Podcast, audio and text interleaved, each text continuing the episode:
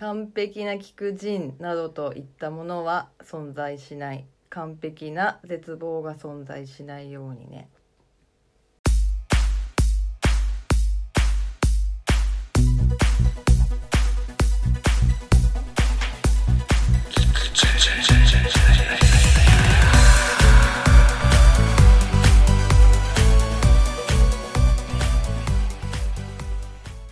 はい、えー、第3回。人ラジオ始まりました、えー東京芸術祭2021プログラムハンドソープレスつながるガリ版印刷発信基地のオフィシャルラジオとなっております、えー大塚駅南口サンモール大塚商店街にあるガリ版印刷発信基地をキーステーションに、えこちら菊人ラジオ全国に発信しております。今日は私宮永とはいゆきとえっと、アシスタントをしてます志保です。はい、塩さん初登場ということはい。で、塩さんでも実は去年ね一緒にトラックの小屋をそう僕と一緒に作って、うん。うん。初めましてではないんですけども、はい。今回はうん。どういう感じで動いていらっしゃるんですか、えっと、今回はこの基地の中で、えっと、うん。皆さんが持ってきてくださる。はい。えっと、ジンの原稿を、こうリソグラフの機械を触って印刷する役割をしております。なるほど。結構ハードワークですよね。空いてる最中ひっきりなしに印刷してる感じもそう意ですね。外とあり。ますけど。もそうですね。まだ前半だから割と時間あるんですけど、うんあの後半は忙しくなるらしいです。前回去年もなんかすごかった記憶がありますよ。なんか基本理想フル稼働みたいな、開開けたらもうすぐ印刷みたいな、閉閉めても印刷してたけどね。そんな感じ。テンパりそうだね。もう落ち着いてやりました、はい。そう。さあというわけで、えー実はゆきさんをはじめ、えー、塩さんそして安藤さん新家さんそして部長にマチャさんという方が入った、あれチーム名あるんですか？チーム名特にないですけど なんか勝手に滝部と呼んなるほど。でます滝部っていうものの活動をされてるということで。な何してるかだけちょっと教えてもらっていいですか？あの文字通り、はい。あの自然の中にあるうん。滝を見つけて当たりに行くっていう。当たりに行くというか、はい。滝に入るというか。入りますね滝に。そうですね。サーファーみたいな感じでそうスですね。ポットを自分で探して、うん。入れそうだなってなったら入る。入る。まだホームは1個しか見つけてないんですけど、そうそう関東ではね。そうですね。そういうコミュニティがあるコミュニティ。全国。に あそうまず私が丹沢に住んでる、うん。えー、と友人に教えてもらってなんかそのその人の家の近くにあの滝があってああ。の友達とよく入りに行ってて、えあの滝終わった後すごい頭がスースーしてこう気持ちもすごくすっきりするからいいよっていうのを聞いてて私はすごいあのシーブリーズとかスースーするものが好きなんで。うんこれは絶対向いていると思って行きたいと思ってうん連れてってもらったのが始まりででそこから、まあ、その丹沢の方の滝はその友人とか近所の人も使ってるんで、はあ。自分たちで滝を見つけるのももう大事かなと思ってあのゆきさんとか、誘って、はい、誘ってで滝好きそうな人と思って 誘って行ってみました。はい。そうなんすごい1時間ぐらい熱弁されたから。そうですね。そのマチャがみたいな。感じで別に好きって言ってないし。マチャがユキさんは絶対好きだみたいな感じで。入りたいとか言ってないのに。なんかゴリ押しでしたね。ことになったっていう。結果ハマってるっていうそうですね。状態もうです最高です最ね高らしいですよ、これは広めていきたいんで、うん。まあうん。今絶賛ねジンそうですね。滝陣を滝陣お作っております。うん。ちょっとそんな中誘われている私なんですが、ぜひもう、はい、滝人読んでからちょっと決めさせていただとあそうなんだ思っております。まあで基本やっぱ夏じゃないと、そうだよね。あのハードル高いんで、うんでも、うん。でもね私ねあの寒いの嫌いだから、うん。あのウエットスーツ着て入ったんです、もう1最初から。うんうん回目からね、で全く寒くなかったからいやマジでウエットスーツあれば冬も冬もいけますね。いけますねうん。冬もね、え翔さんもやってる？冬。いや冬私今年初めて入ったんですよ。今年の6月に初めて入ったんでまだ夏しか知らなくてあでそうウエットちょっと今年買いたいなと思って。買おう買おうウェットスーツを滝のためにそう滝のために買おう。サーフィンとかじゃなくて。本場は1月の夜中の2時ぐらいだから。そうなんですよ。ほん本当にやっぱこう精神やっぱ精神性を鍛える意味でそこを追求して入ってる人はやっぱこう1月とか2月の寒い時期の夜2時3時がベストって言ってるんですけど、まあまだこうちょっとアクティビティとして楽しむっていう感じ修行じゃなんでないからね。そうそうそうそう修行じゃないから そう。ねこうスポーツとしてみたいな感じなんでやっぱ夏のね、ねうん。入ってる人間もいるっていそううそうですね。入れないことはないでも流行る感じしますよね。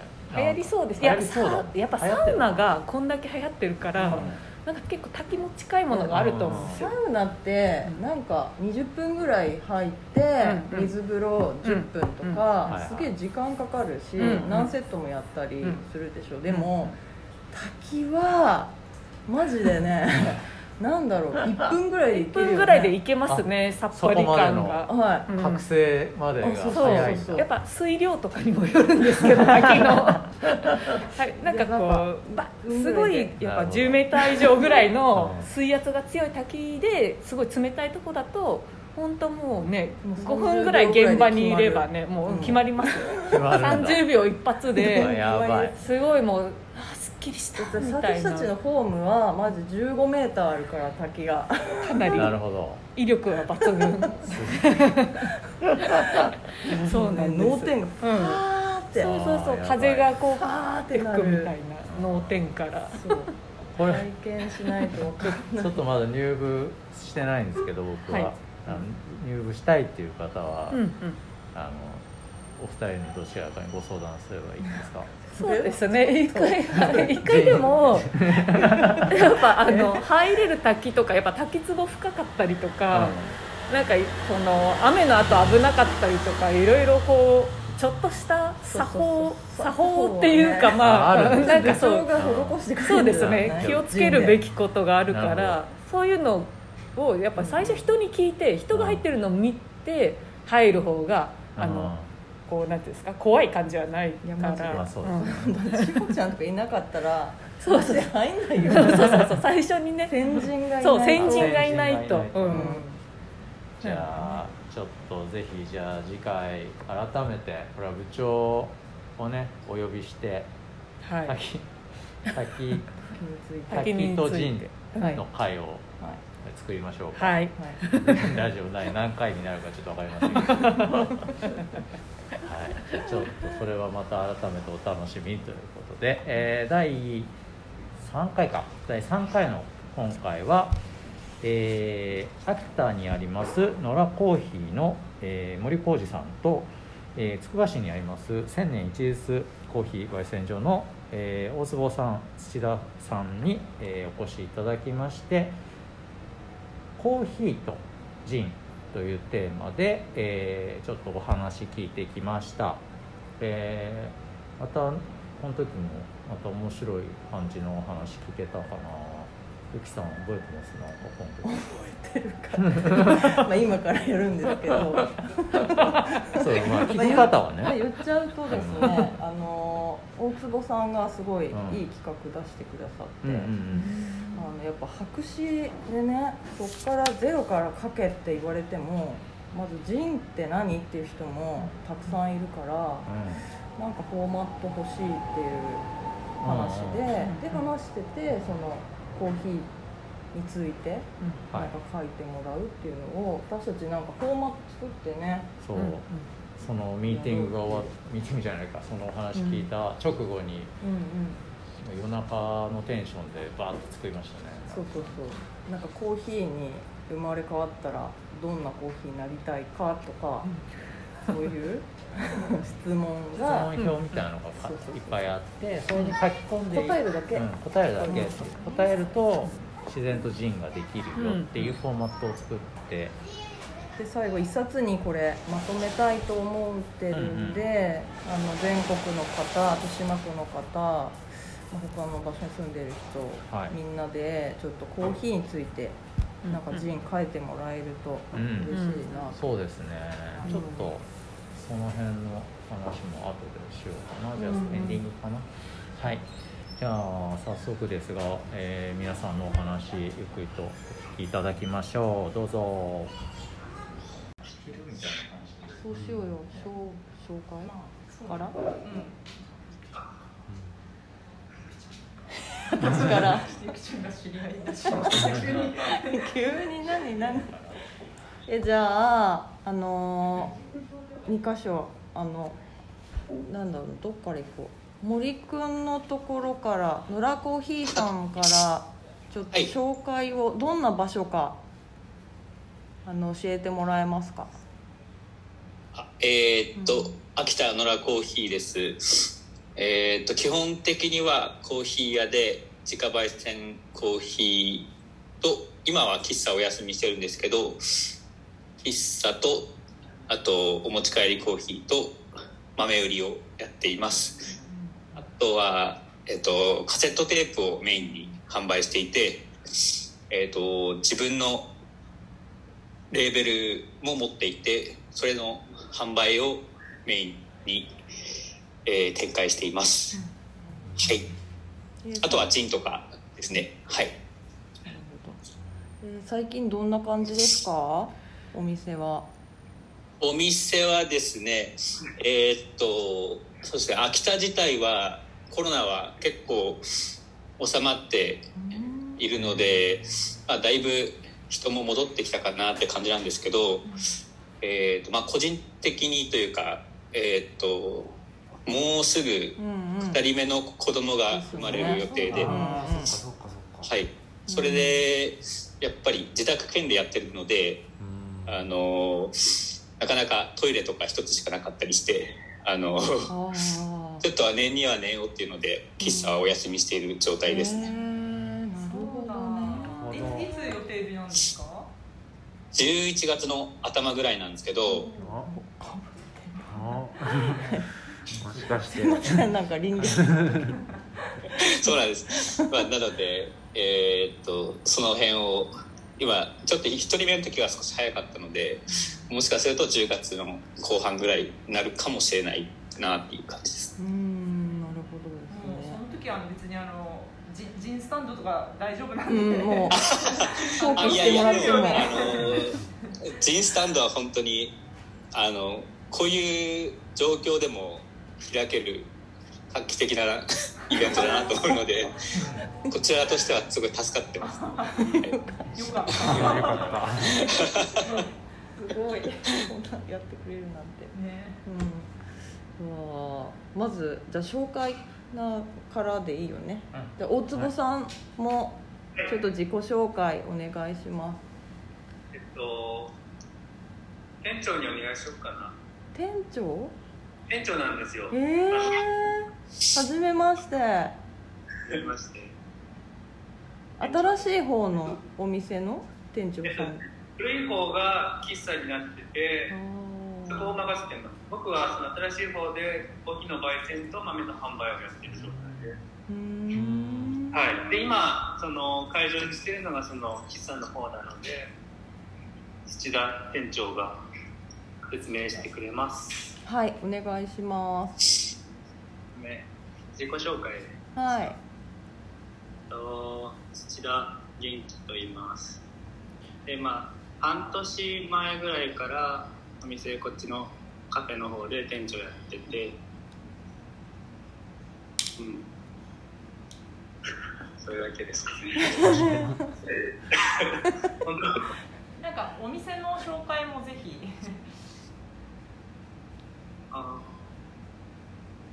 とえっと、説明あったように半年前ぐらいから焙煎所と喫茶を分けて今2店舗でやってて。で、えっと、今こっちではえっと僕がパンを焼いてサンドイッチを軽食で軽食メニューで出してあと軽くお菓子を何個か。と、えっと、お父さんに焙煎してもらった豆でコーヒーを入れて。いますすごい。あなるほど。パンパンを自パ分で。ン焼いてる店長さん自ら焼くんですか？僕が、まあ、ほとんど一人でやってて、はいえっと、お菓子と料理は自分がやってなんでちょっとカタなんです。へえすごいね。いつの間に。進化してるねすごい。なんか野ね普段というか一応なんか毎月壁を使って展示をやるようにその4月からはしてて大体月1本ぐらいやるようにしてて今月はちょうど空いてたんであのはい。あこれ展示みたいな感じでやったらいいなと思って。あの銀スタンドをちょっと壁使ってやってます。すごいよね。なんかうん。大塚の私たちのスタンドよりもすごい綺麗にうん。壁に展示して それって壁に紐を這わせてクリップで留めてるんですか？それだけです。はい。うん。やっぱクリップがクリップがいいかな。触りといいですね。な見やすいすごい。ねうん。素晴らしいですね。すごいえそありがとうございのますえそのギャラリーはあの大坪さんがあの呼びたいアーティストを呼んでる感じなんですか？今のところそうですね。今までまああのお付き合いあった方と新しく声かけていただいたりえっとまあ土田君の知り合いで筑波大が近くにあって芸術関係の方もいるのでそういう人に声かけてライブツアーやってもらおうかなっていうちょっとずつそういうのも土田君にもあのやってもらえたらなと思って。すごい。え筑波大学の人筑波大学いやいや聞いてほしいだ私知らない聞いて。え筑波大学をご卒業されてるんですか？と今年の4月に退学しいて新卒。ドロップアウトですね。退学？はい。退学？ってあ退学？退学って言いました？はい。卒業ですか？卒業だよ。ね中退中退中退であ中退。中退あえーその大学生だったのにいきな5りとかやってるのえなんで辞めちゃったんですか？すごい突っ込むようですけど。気になる。気になる。土田さんが気になる新メンバー。あんまりもういいいいか。なといいよ。いいと思います。いいかなとか。筑波大とか入るの大変だよ結構。はみ出してこもうねえでパンそれで大学生だったのにもうパンとか焼けるんですか？すごい、ね、そう本当何もやったことなかったんですけど、勉強してはい自えー、分ですごいね。独学ですか？そうです。まあそのお客さんでちょっとしてる人にアドバイスもらったりとか、えー、すごいな。まあでもほとんどそうですね。本読んだりして。えうーん。なるほどですねー、えどどうやってその千年一日の大坪さんと知り合ったんですか、えっとお店自体が大学の近くにあるので1年生の時からこの近くにはよく 来てて隣に本屋さんがあってそこによく行ってるんですけどああそうかそうか。ピープルブックスに、ああそうですこっちもたまには来てくれてたんですけどね。豆を買いに来るぐらいでうん長居することはあんまりなかった。えそれが今や店長に急に。すごいですね。すごい。このじゃああのここここの、ね、半年ぐらいですごい人生がガラッと 次のステージに転がったって感じなんですか？はい。えー、楽しみなへーなんかコロナでなんか筑波大オンラインになっちゃったとかそういう感じなんですか？あそうですね。あー。筑波大がオンラインになったのはコロナ。そういうのも大きいんですかね理由として。あでも辞めた理由にはほとんど関あ係ない。関係ないっていや私なんか両方ねその野良コーヒーさんも千年一日さんも行ったことあるんだけど、まあ、コロナになって、まあ、行けなくなってでもその間にもうすごい変わってるからそうなんか不思議ですよね、もう去年のジンの時とも全然違うし。うんそうですね。うん、いやあのなんだっけ野良コーヒーさんのさうん。あの話しようよあの神経のさ。いや前僕したかもしれないんだよね。あの森さんには。えもう一回言おう。え森森森さんにもう一回もう一回かもしれないけどじゃあ僕うん。はその野良コーヒーになる前にお店だった、カレー屋さんだったの知ってますか？カレーとコーヒー。キトキトですね。はい。キトキトにはあの、な何度もい行ってたんですよ。ああ本当ですか？のあのえー、祖父母がすぐ近くに住んでいてあの、はい。父方が秋田出身なんですね。はあでははは。もう本当歩いて行ける距離にああ本当ですか？はい。あのそうマニアックですけど総社神社とかのはいはいはい。あのあの近くにあの あ。おじいちゃんとおばあちゃんがいてはいでなんか数年前になんか火事になったんですよ。なんかと、えー。隣の家の火が移ってきてはい。なんかそれで改修工事みたいなのすることになってでな何回か通っその年か通っててあー。そそれの時にキトキト検索してたらキトキトっていうのが出てきてなんかちょっと良さそうだかはいはいはら行ってみてで美味しかったからななんか結構いろいろ何回か行ってて、あそうですか、はい、ななので、あのーなんとなくその印象を持ちつつ野良コーヒーをどんどんなお店なのかをイメージしながらお話を聞いていました。はい。あのキトキトの前は今札幌にある石田コーヒー店っていうあお店があ一番最初にあってその後にえっ、とキトキトになって、で、えっと、僕が秋田に来ることになってお店を探しててちょうどキトキトの移転と重なってあの入れ替えてあのもらったっていう感じですね。えー。じゃあキトキトはどこかにまだある？今はですねあのモグネズっていうお菓子屋とあと喫茶スワンっていう喫茶店を、えっと、違う場所でやられていて。あはい。なので全然あのずっと仲良しというかすごくお世話になってます、はい繋がってるん。だね秋田も行ってみたいな。いや本当にすごいいい場所だよね。いいですね。変わってないってことかな。その建物自体は変わってないはずなのであなんとなくあの全然変わってないですし、カウンターもそのままの居抜きで使ってるので、はい。雰囲気はだいぶごちゃごちゃしましたけどはい。あの全然建物自体も変わってないので面影はあるかなと思います。でももともと秋田のご出身じゃないんですよね。あ僕は山形ですね。あななんで秋田に、はい。あちなみに私も山形出身で。あですよね。はい。はい、ちょっと聞きたかったんですけど。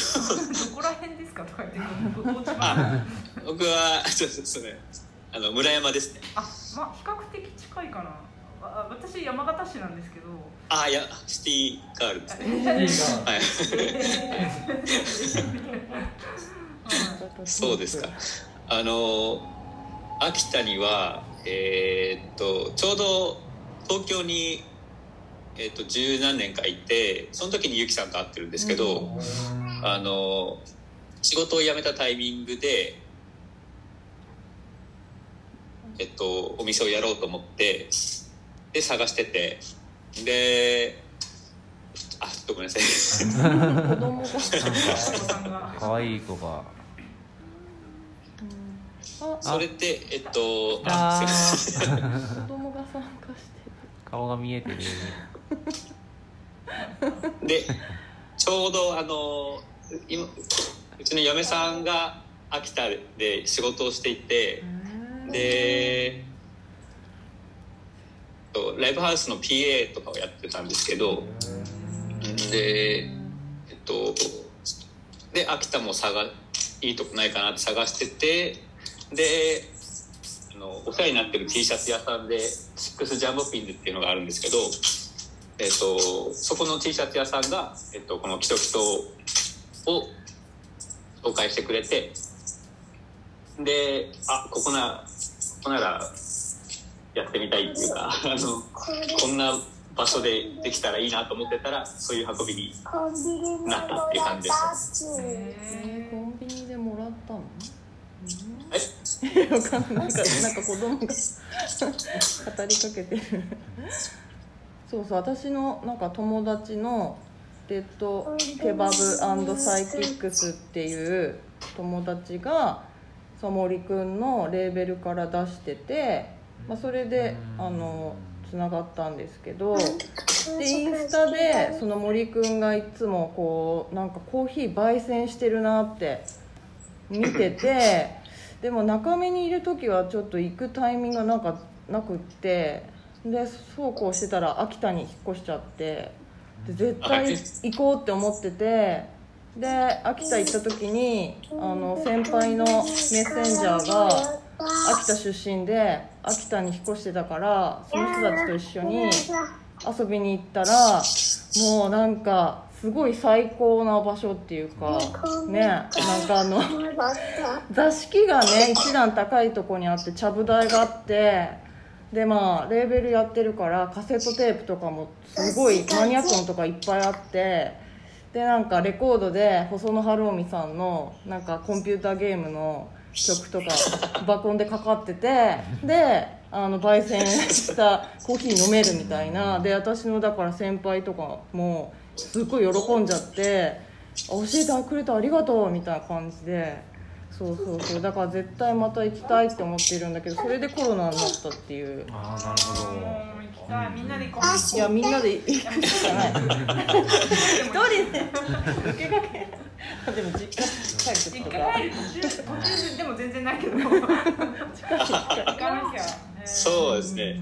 いやあの東京にいる時は介護施設で働いてて。でなんですか。あのその時からあの焙煎をやっててあのもうなんか影影で下ろしてしたりしたんですよ。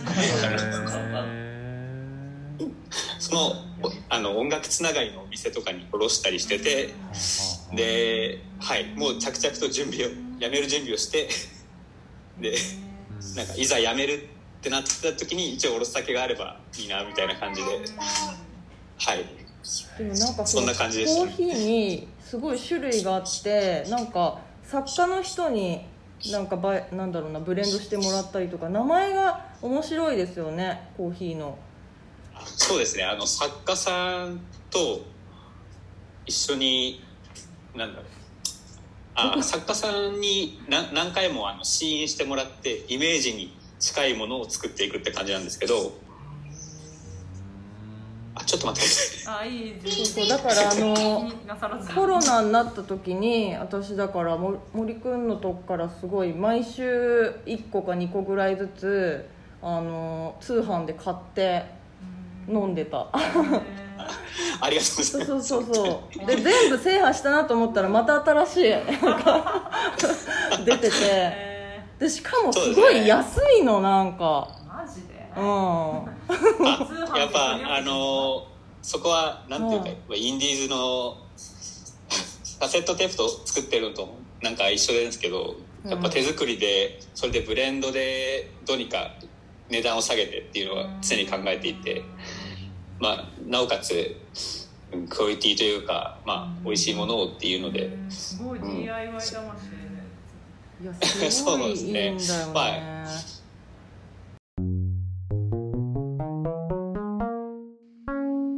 聞く人レディオ。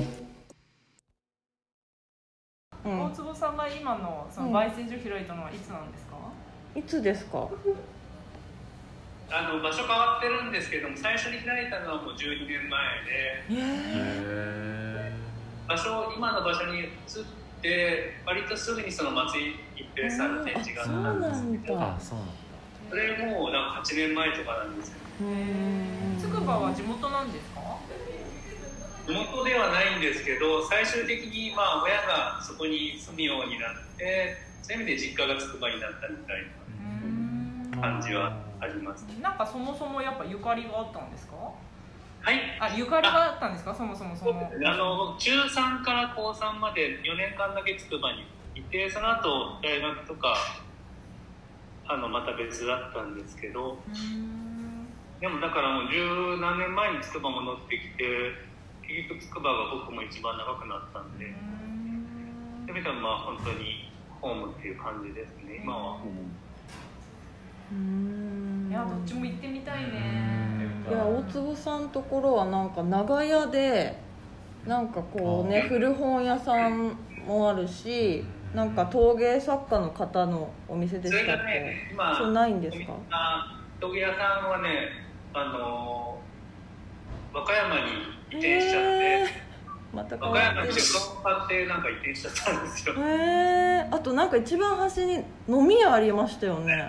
さんっていう飲み屋があって、うんうんうん。それは今も、うんうんうんうん。そう面白いお店がね並んでんのねくばもじゃあ結構いやもそうういう。つくばの方が近いから、自転車で行こう。えーえそのでもつくばのカルチャーシーンっていうかなんか、うん。どどんな感じなの？あんまりこう行ったことないというか美術館しか行ったことない？どうですか、まあそのコーヒ本当それこーそ隣のピープルブックストアさんがまあ一人で頑張ってるような感じですかね。へあ一人で。文化を牽引している。えー。古本屋とかでもいっぱいあるんですよね。え？あそう古本屋とかそういう感度のいい本屋さんとかなんかいっぱいありそうだけど学園都市で。あのね昔は古本屋街ってあったんですけどそれがいつぐらいかな。やっぱなくなっちゃってて。うん。で昔からあるところが去年20年ぶりに復活した場所が1店舗だけあるんですけど、ええなんてとこですか？そこはブックブックセンターキャンパスっていう。直球なえ ー、あんまりないんだ。みんなな東京とかに出てきちゃうんですかね？なんかかそういう。かそうですね。そのつくばエクスプレスができてやっぱり、まあ、東京近くなまあねその、うん、東京からのものも来るけどやっぱ東京に行っちゃう人もっていう、うん、感じですね。うんうんうんうんうんうん。まあ近いもんね電車でもね。う、ん。でも大学が近いから学生がねいっぱい来てくれるのいいですね。そうですね。学生もっと来てくれたらいいなと思います。うん。でもなんか大学生とかジンとか知ってるかな？なんかみんなジンって何ですか？みたいな感じになりませんか？なんか思ったよりそうですね。そこからなんだって去年思いました。へー。やっぱでちょっとまあ絵とか関係する人でもなんかそういう人がいて。うん。あそうなんだ本当に。うん。うん。うん。びっくりしましたうね。ん。でもここ数年だよねジンとか言って通うん。通じるようになったっていうかなんか。ね。うん。意外と知らないよね。東京でも知らない人の方が多い、うん。秋田は？秋田はそうですね。やっぱりなんていうかバンドをやってる人は結構知ってる人が多くてそれこそハードコアだったり、えー、とそういうパンクカルチャーというかに触れたことがある人はやっぱり自分で作ったことがあるって人もいてなので一回は春のパあの陣祭りっていうのをした時にそういう人は結構すぐに反応してくれてあの来てくれたんですけどまず陣ってなんだっていうところからやっぱり最初は始まってで、まあ、最初はやっぱ自分の言葉で「陣ってこういうもんなんだ」みたいなのをやってたんですけど、なのでなかなか広がらなくて今回のような説明書きがやっとなんていうか自分でもう作れたらよかったなと思うぐらい丁寧に書いてあって、うん、なのでああいうのがあるとすごく分かりやすいなって。はい。なので結構それで去年は知ってもらえたことが大きかったですかね。うん。今年はでもあれかな。喫茶がやってないからコーヒー飲みながら書いてくれる人が少し少ないかな。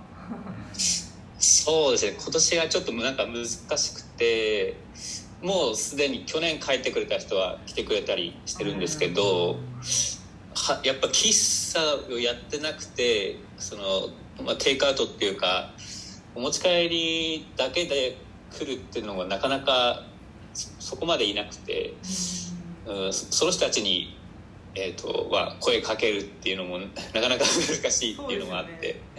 はい、なのでどれだけウェブとかであの、うん、宣伝っていうか分かりやすく伝えられるかっていうのが多分今年は重要かなと思ってます。なんかでもどっちの拠点もそうだけどなんかうん。コーヒー好きな人がねなんか各ね人とか、そうそうこの2店舗はすごい読んでみたい。本当に。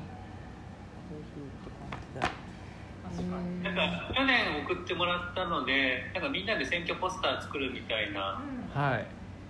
ああいうのやったら面白そうだなとかって思ってるんですけどなんかああいう企画って他に何かあります？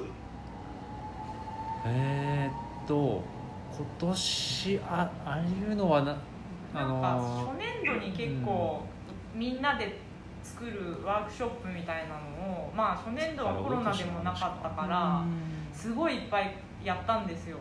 でなんか最初私たちもジンなんて誰も書いてくれないよと思っててなんかそのフェスティバルに呼ばれてあの、まあ、そもそもそのなんだろうなこういうフェスティバルってパフォーマンスのアートフェスティバルなんでお客さんはどっちかっていうとこうアーティストが表現するのを見る側っていう感じなんですけど客さんにもこう参加して表現してもらうっていうプログラムとして、まあ、やってくださいって話だったんでなんかこの参加してもらわないとまあ成立しないんですよ私たちのこのガリバー印刷発信基地って。でいきなりジン作ってくださいっていうのもなんか唐突すぎるじゃないですか。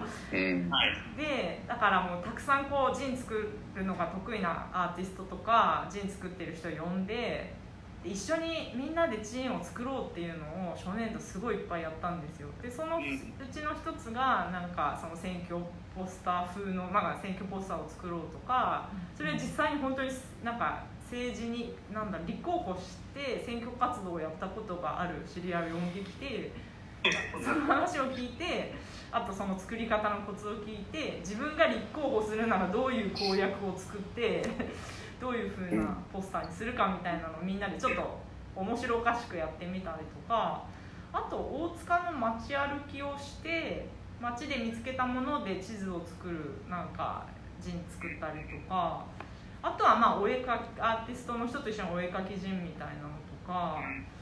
なんか比較的いろんな方向でやったんですけどなんかそれよりも初年度は自分でフリーの陣を作りたいっていう人の方がなんか上回っちゃってなんかそれが結構発見だったっていうかいや私もあのフリーで自分で作りますっていう人の方がなんか多かったんですよね。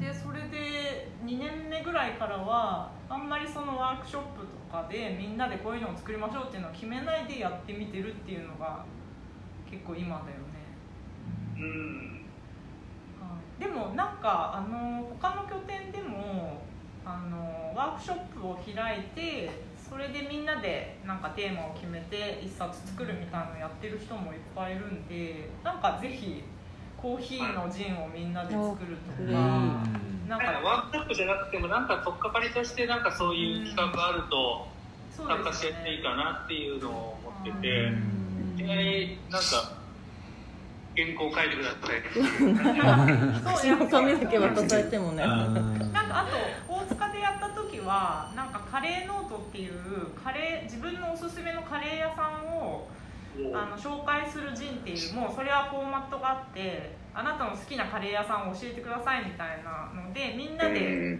カレージンを作ったりしたんでなんかそれのコーヒーバージョンとかやったらいいかな。とか好きなコーヒーを好きなコーヒー何がいいんだろう？つくばのいいところとか？でもコーヒーにまつわるとか音楽にまつわるとかがいいかな。そうですね。関係があると。そうですよね。うん。あとなんか今えっと好きな本を教えてもらうっていうジンを豊島区のまあイベントなんで図書館でやってたりするんでなんか好きなコーヒーとか好きな本とかなんか確かにそういうのをやってもいい。それだったらなんかあれじゃないですか。コーヒー豆買いに来た人にもよければこれ書いて今度来る時に持ってきてくださいみたいな。渡しやすいですかね。そうですね。そこで原稿渡しちゃって。ああそのフォーマット作るのいいかもね。な何がいいんだコーヒー？コーヒーがやっぱ今日飲んだコーヒーは何ですかとか？うん。何なんかでもさっきのあのブレンドのお話すごい面白かったから。うんいやすごい。なんかはいあ架空のブレンドでもいいんですけど。なんかなん自分のなんかブレンドみたいななんか。でもみんみんなどうやって決めてんだろうっていうのはすごい気になるのでなんかコーヒー屋さんならではのって多分あるのあるんだろうなって思う思いながら。深入りとかどうですか土田さんどうですか？思ったのはなんかそのジンと関係なくなんか映画に出てくるコーヒーであこれ美味しそうだなって思うシーンがあってそれいい。そういうの集めたいなとかってそう映画のシーンを集めたいなとかって思ったことはあったんですけど。面白そう。それいい。ね。うん。結構なんかあれですよね。あの写真とかも貼れたりするから、そうですね。文章苦手な人でも書きやすいかも、うん僕も3つぐらい思い浮かぶな。もう。コえーいいですね。ーヒーのシーンか。でもそういうのがななんか東京に届いたらさなんかやってみたいよね。それ見て。家で。うん。うんあその映画見ながら飲もうとか。うん。内田君映画好きなんで。うんおおいいですね。僕も何個か思いつきました。あお願いします。じゃあそれすごいまずそうなコーヒーとかね。まずそんな画面からわかるってやばいいやいやい。やそれ映画のシーンのあ松そう。まあジャムシの映画って松そうなコーヒーが多いなとかあ確かに。ー結構好きですねそれ。ジムジャムえー、なんだろう。うん。あそれでもいいんじゃない？ですかなんか。うんなんかテーマを決めましょうなんか、まあ、もちろんフリーのフォーマットもそのままあってうんはい。なんか。なんか一コマというかわ枠というかその枠でなんか書いてもらうシリーズも。そうですね。なんか集まった冊子にできる。うん。あーそれ素敵。それあのあノラさんと。え？最後最終日にね。そうそうだね。あ最終日に展示うん。展示したりとかそうそうそう。ですね、はい。なんか今年プレッシャーですけど。なんか今年あの最終日が11月の67なんですけどそこでなんかフィナーレ陣祭りっていうのを、まあ、ここの大塚でやろうと思っててでそれはあの大塚の駅前広場を借りて陣の展示をするんですね。であのブースを出したい人が、まあ、自分のブースを持ってで、まあ、ちょっと人が集まれないから対面でっていうよりは陣をブースに展示するみたいなのでそこでその、ね、コーヒージンをうん。展示するっていうのを目標にうん。やったらいいかも。で、うん。あの野良コーヒーと千年一物焙煎所のなんかちょっとショップカードとか置いてもらったりしたらそこに飾ってなんかコラボジンみたいなの面白いかもですね。うんうんうんうん聞く人ラジオ。